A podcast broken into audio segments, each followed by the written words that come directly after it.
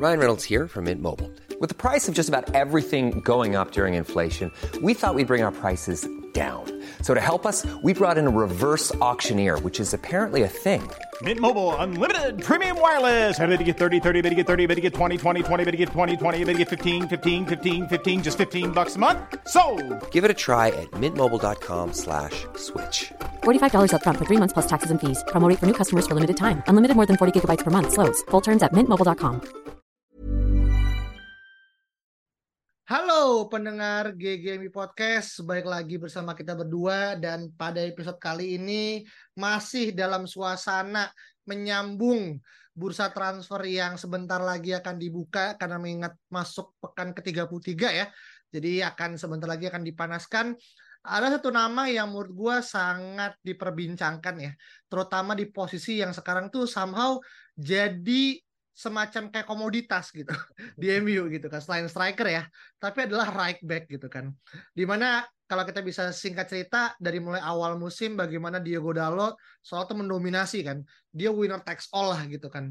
Hingga akhirnya di tengah-tengah musim nama Wan Bisaka muncul menyerebak dan akhirnya dia sekarang bahkan menjadi primadona ya untuk beberapa sebagian besar bahkan main Hmm. MU dan berharap dia nggak akan pindah tapi ternyata diam-diam katanya orang-orang MU udah melakukan secret meeting dengan agen atau dengan eh, perwakilan dari Frimpong, pemain dari Leverkusen ya, Ya, yang betul. akhirnya sekarang dilatih sama Sabi Alonso.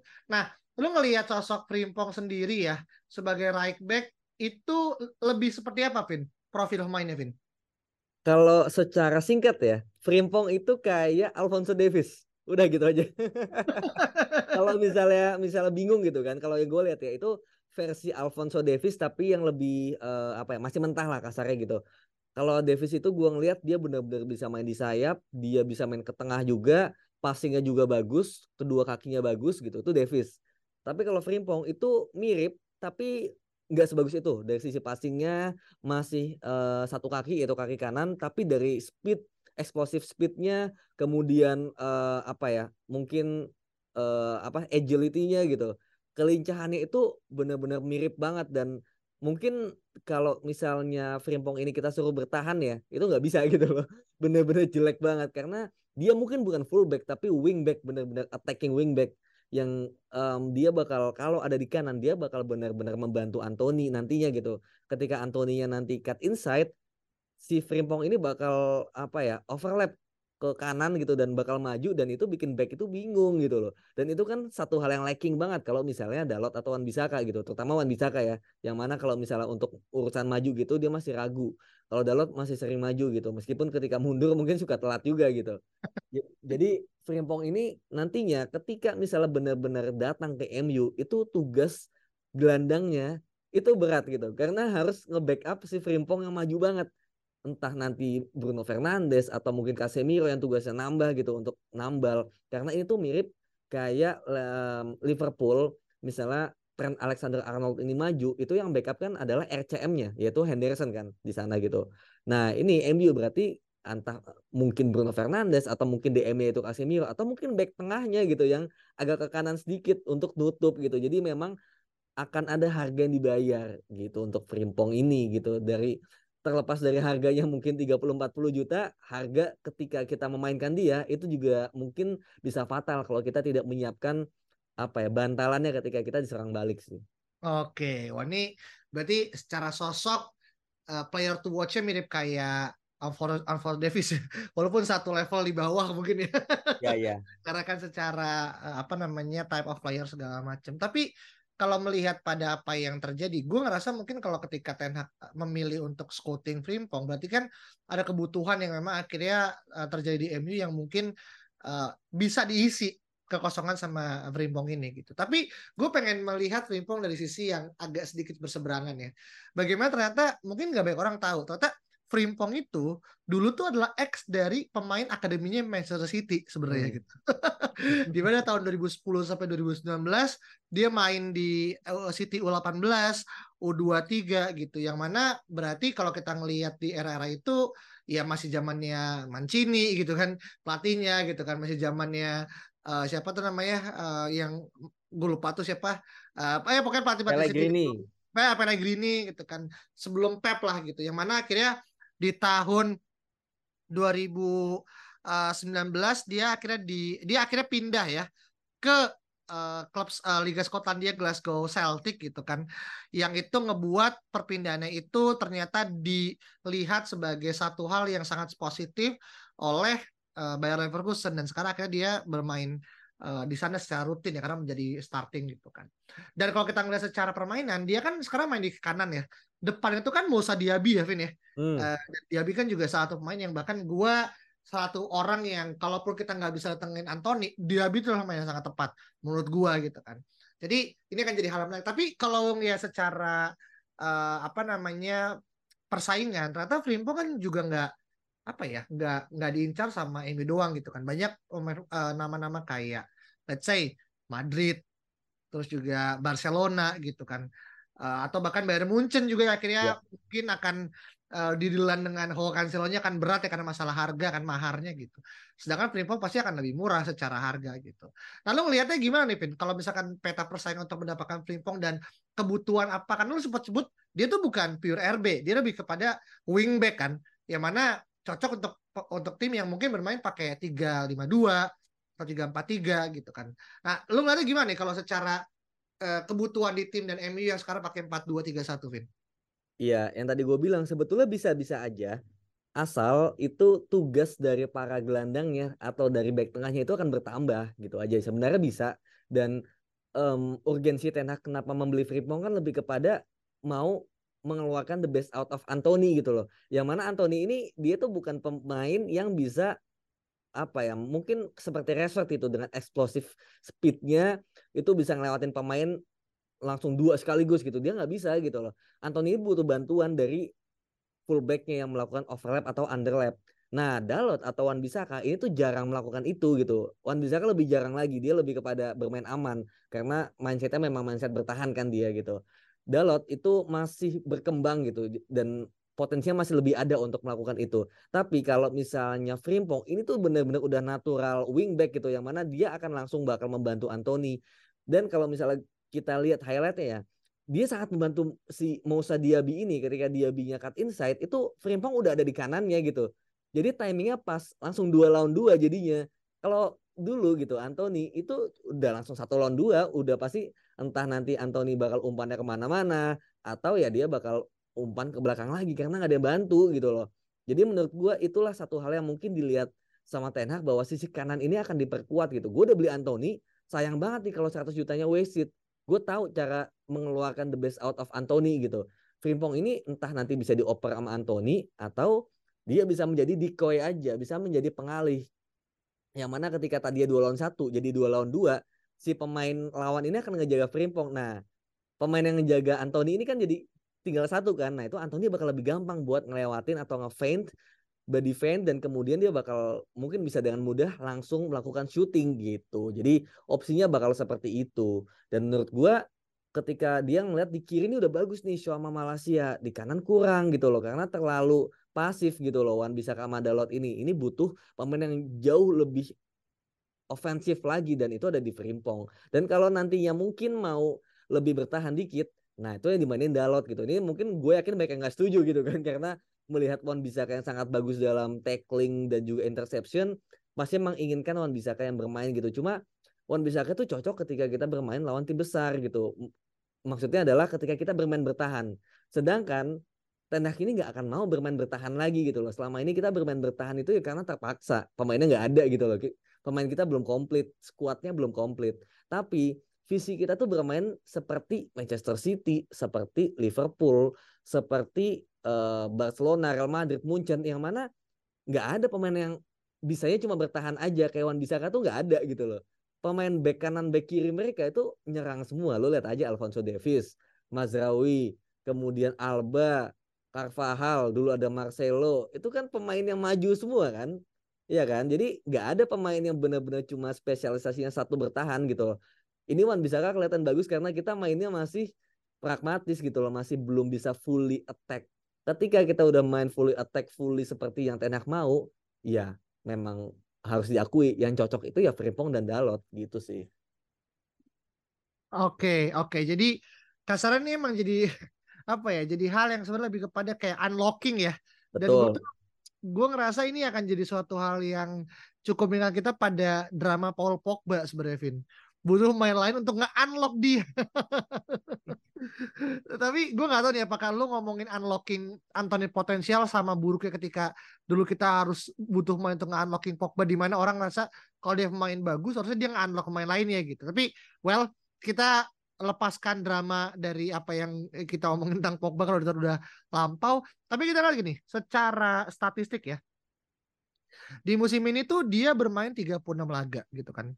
Dengan 9 assist dan 8 gol gitu. Yang mana menurut gue nih angka yang sangat statis akan sangat fantastis ya 17 G plus A gitu kan dari 36 laga berarti kurang lebih saat dua setiap dua laga tuh satu gol Hmm. ya kan kurang lebih ya 1,8 lah segala macam di mana dia juga menjadi juru kunci die work work work self ini sebutan dari uh, Bayer Leverkusen atas kemenangan 2-1 melawan Munchen 2-1 gitu kan. Uh, dan dia pun juga akhirnya kemarin sempat dipanggil ya ke skuad timnas Belanda kan. Uh, apa namanya? Piala udah dua meskipun nggak main ya segala macam gitu kan. Tapi lu ngelihat dia sebagai pemain dan harganya dia yang terjadi sekarang apakah ini adalah musim yang tepat untuk bisa merangkul pemain 22 tahun ini untuk ke MU uh, untuk ke MU karena lalu pernah bilang ya uh, di episode sebelumnya kan kita tag tentang Kokcu yang mengatakan dia masih 22 tahun dan alangkah lebih baiknya kalau dia pindah dulu nih ke tim yang bahkan ya mungkin bisa menjadi stepping stone lah gitu kan. Nah kalau untuk Frimpong sendiri di angka yang sama nih Vin, lo akan tetap teguh dengan pendirian kalau dia wajib untuk pindah dulu atau langsung aja ke MU karena dia punya potensi yang setinggi itu, Vin? Leverkusen sebetulnya udah cukup oke sih. Jadi menurut gua langsung pun bisa-bisa aja dan dia pun tertarik untuk pindah kan. Dan dia juga bilang bahwa dia uh, mencintai kota Manchester. Jadi menurut gua apa ya kayak ini tuh udah nilai plus banget. Ditambah mungkin Dutch connection ya kan antara Frimpong dan juga Ten Hag yang gua nggak tahu udah kenal atau belum tapi pasti lebih mudah lah untuk adaptasi. Jadi menurut gua sebetulnya ini ini sangat mudah gitu. Cuma satu berita yang mungkin masih agak sulit adalah pembelian Frimpong ini tergantung dengan Wan Bisaka gitu loh. Kalau Wan Bisaka bisa kejual, itu pasti bakal beli uh, bakal beli Frimpong gitu yang mana ya di bawah 50 juta pasti kebeli gitu. Tapi kalau Wan Bisaka stay belum ada yang mau beli, ya itu menurut gua Frimpong bakal sulit gitu karena nggak mungkin kita punya tiga right back kan. Dan gue satu sisi bersyukur juga Wan Bisaka bagus ya mainnya akhir-akhir ini dan semoga sampai akhir musim karena ini bakal menaikkan harga jual dia dan akan menjadi apa ya mungkin uh, lebih menarik gitu loh di mata para mungkin tim-tim Liga Inggris ya nantinya dan gue yakin dia harusnya ada yang mau beli sih gitu untuk tim-tim yang menengah yang mana memang tendensinya bertahan ketika melawan tim-tim besar gitu jadi Wan Bisaka nggak jelek tapi memang dia lebih cocok di tim seperti itu daripada tim besar gitu aja jadi menurut gue Frimpong emang udah cocok profilnya dan juga cara bagaimana um, MU ingin bermain, Ten Hag ingin bermain. Jadi menurut gue harusnya uh, fokus pada bagaimana Wan bisa kejual dan ketika itu sudah dilakukan, ya Frimpong udah dengan tangan terbuka sih menurut gue. Oke, jadi transfernya agak pelik ya, karena kita harus nunggu pemain terjual baru bisa memberikan suatu reaksi gitu. Iya betul.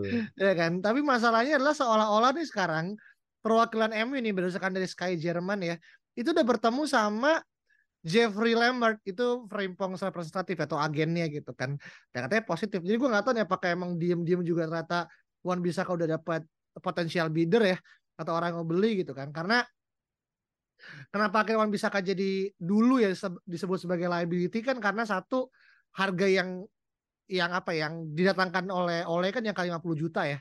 Dua dia juga secara permainan juga ya nggak bagus-bagus banget lah untuk pemain yang di angka segitu. Yang ketiga dia sempat tidak bermain kan di awal-awal musim yang mana pasti harganya udah drop banget tuh mencapai mungkin di angka 15 atau 10 gitu kan. Tapi sekarang ketika udah main secara reguler dia bakal mendapatkan banyak apresiasi. Mungkin harganya bisa naik ke angka 30 40 gitu kan. Ya loss 10 juta is oke okay lah gitu kan. Tapi kalau lo boleh jujur nih Vin, melihat Wan Bisaka misalkan Wan Bisaka dan juga Frimpong, lo, lo apakah serela itu akan melihat Wan Bisaka cabut dan Frimpong masuk atau lu akan mengikuti jejak kebanyakan orang netizen yang mengatakan bisa nggak sih yang cabut download aja gitu? Jadi kalau ada saung seru nih gitu kan. Iya. Kamu kan pro Wan Bisaka, kalau gue kan pro Dalot ya dari dulu ya gitu kan. Iya, Jadi iya, iya. ya gue akan tetap Philip Frimpong dan Dalot sih karena gue melihat visi kita adalah bermain seperti layaknya tim besar gitu yang mana ya udah lu lu apa namanya bermain menyerang gitu loh dan apa ya eh, Dalot ini lebih bagus ketika build up dan Frimpong ini kan jelek kalau build up ya karena dia passingnya jelek yang tadi gue bilang. Dia bagus ketika menyerang output secara crossing dan kemudian shootingnya itu untuk itu gitu loh. Dan ketika kalau sekarang misalnya kita masih bermain kayak sekarang ya Frimpong bakal susah juga mainnya gitu. Lebih butuhan bisa karena kita sistem belum belum jalan dengan baik. Kiper masih De Gea gelandangnya juga nggak ada penyerangnya nggak ada gitu loh. Tapi kalau sistemnya nanti udah mulai terbentuk ya menurut gua Frimpong udah jauh lebih bagus secara sistem ya daripada Wan Bisaka Wan Bisaka bakal sulit gitu loh karena dari build up ya udah udah udah nggak masuk gitu loh dari sisi karakter udah nggak masuk jadi gue rela sih Oke, jadi lu eh, ini ya rela ya. Dan kalau lu kan mungkin statnya tim Daloh ya. Kalau Saung kan tim Wan Bisaka, gue tim Frimpong deh biar rata ya. Jadinya kalau Frimpong masuk sama Dalot oke, Wan Bisaka oke gitu. Jadi gue ngerasa apa namanya semua sama-sama senang lah gitu. Ketika akhirnya uh, kita memilih apa yang bisa kita pilih gitu kan. Tapi sekali lagi ini masih rumor meskipun rumornya sama kok menjadi sangat uh, progresif ya dari apa yang kita baca di media gitu kan. Dan semoga sih ini menjadi kenyataan karena sekali lagi hashtag tim Frimpong. Yang akhirnya coba diagendakan gitu kan. Meskipun gue juga kalau tanya apakah gue pernah main lihat Frimpong main 90 menit mungkin enggak ya. Cuman pas kemarin lawan Bayern tuh gue main nonton di babak pertama doang gitu kan tapi memang Frimpong ini kan sekali lagi ya secara permainan kan dia emang attacking minded ya. Yang mana akhirnya uh, gue nggak tahu apakah lu bilang tadi kalau dia itu mirip kayak uh, Alfonso Davies tapi gue somehow ya ini somehow ya ngelihat dia mungkin mirip kalau di Liga mungkin mirip kayak Rhys James kali ya. Menurut gua ya ini bisa jadi unpopular opinion gitu. Karena attacking minded dia juga secara produktivitas asis dan juga tinggi gitu kan dia juga punya agilitas yang juga menurut gua cukup oke okay. naik turunnya juga lumayan gitu kan jadi kalau dia masih usia 22 sih dan MU berpikiran jauh ya ya why not sebagai investment kan dia masih bisa main mungkin 8 9 10 musim gitu kan uh, sampai dengan uh, udah usia 30 gitu. Jadi gue sih all in lah buat Rimpong ya. Iya iya iyalah. Iya kan? Dengan angka yang gue gak tahu nih, lu setuju apa enggak? Ini kan gue lihat ya dari um, onefootball.com dia itu dihargai atau dikasih price tag di angka 40 juta. Iya kan?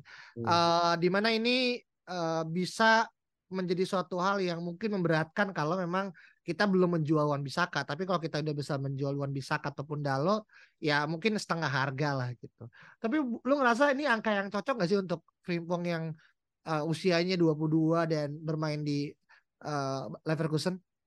Ya dengan valuasi dan juga ini ya uh, apa namanya apa sih namanya ya banyaknya kenaikan-kenaikan harga ya gitu di para pemain ini.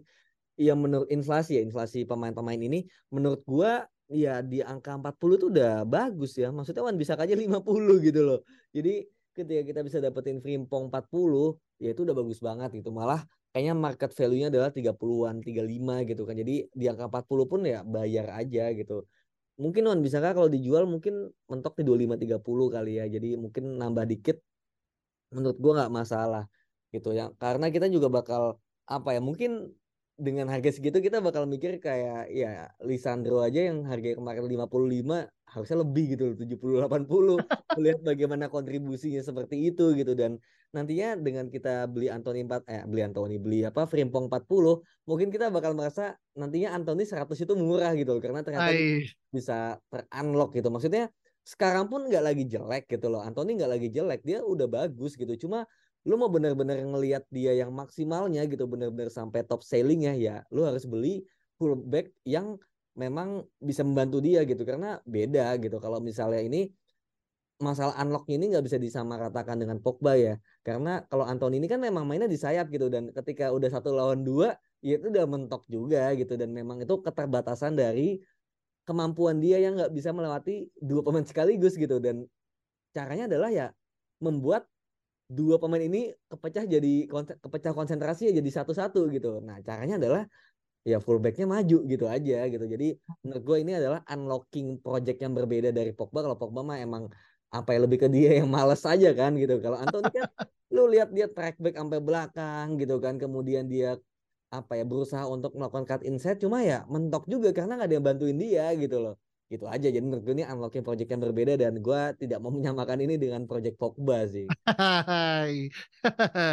Oke oke oke. Nah mungkin terakhir ini gue juga baca ternyata kayaknya kepindahan Frimpong ini akan sebentar lagi terlaksana ya terlepas dipindah ke mana. Tapi uh, ternyata Bayer Leverkusen ini baru aja mengumumkan kalau dia tuh habis melakukan pembelian signing of Brazilian right back uh, Arthur namanya dari Amerika FC dengan angka 7 juta ya.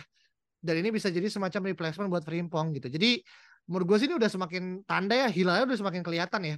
Kalau Frimpong uh, dan gue yakin ya tim kayak Leverkusen gitu yang mana mungkin secara uh, apa secara klub dia tidak memiliki modal yang kuat ya untuk akhirnya bisa mempertahankan pemain dan cara-caranya ya mungkin agak mirip kayak apa yang dilakukan sama uh, Dortmund ya membeli pemain dengan harga yang murah, menjual dengan harga yang mahal gitu kan. Sembari di in between dia mendapatkan prestasi gitu kan. Yang mana ya menurut gue sih Frimpong adalah uh, mungkin komoditas yang sangat bagus ya untuk akhirnya bisa mendatangkan cuan gitu kan.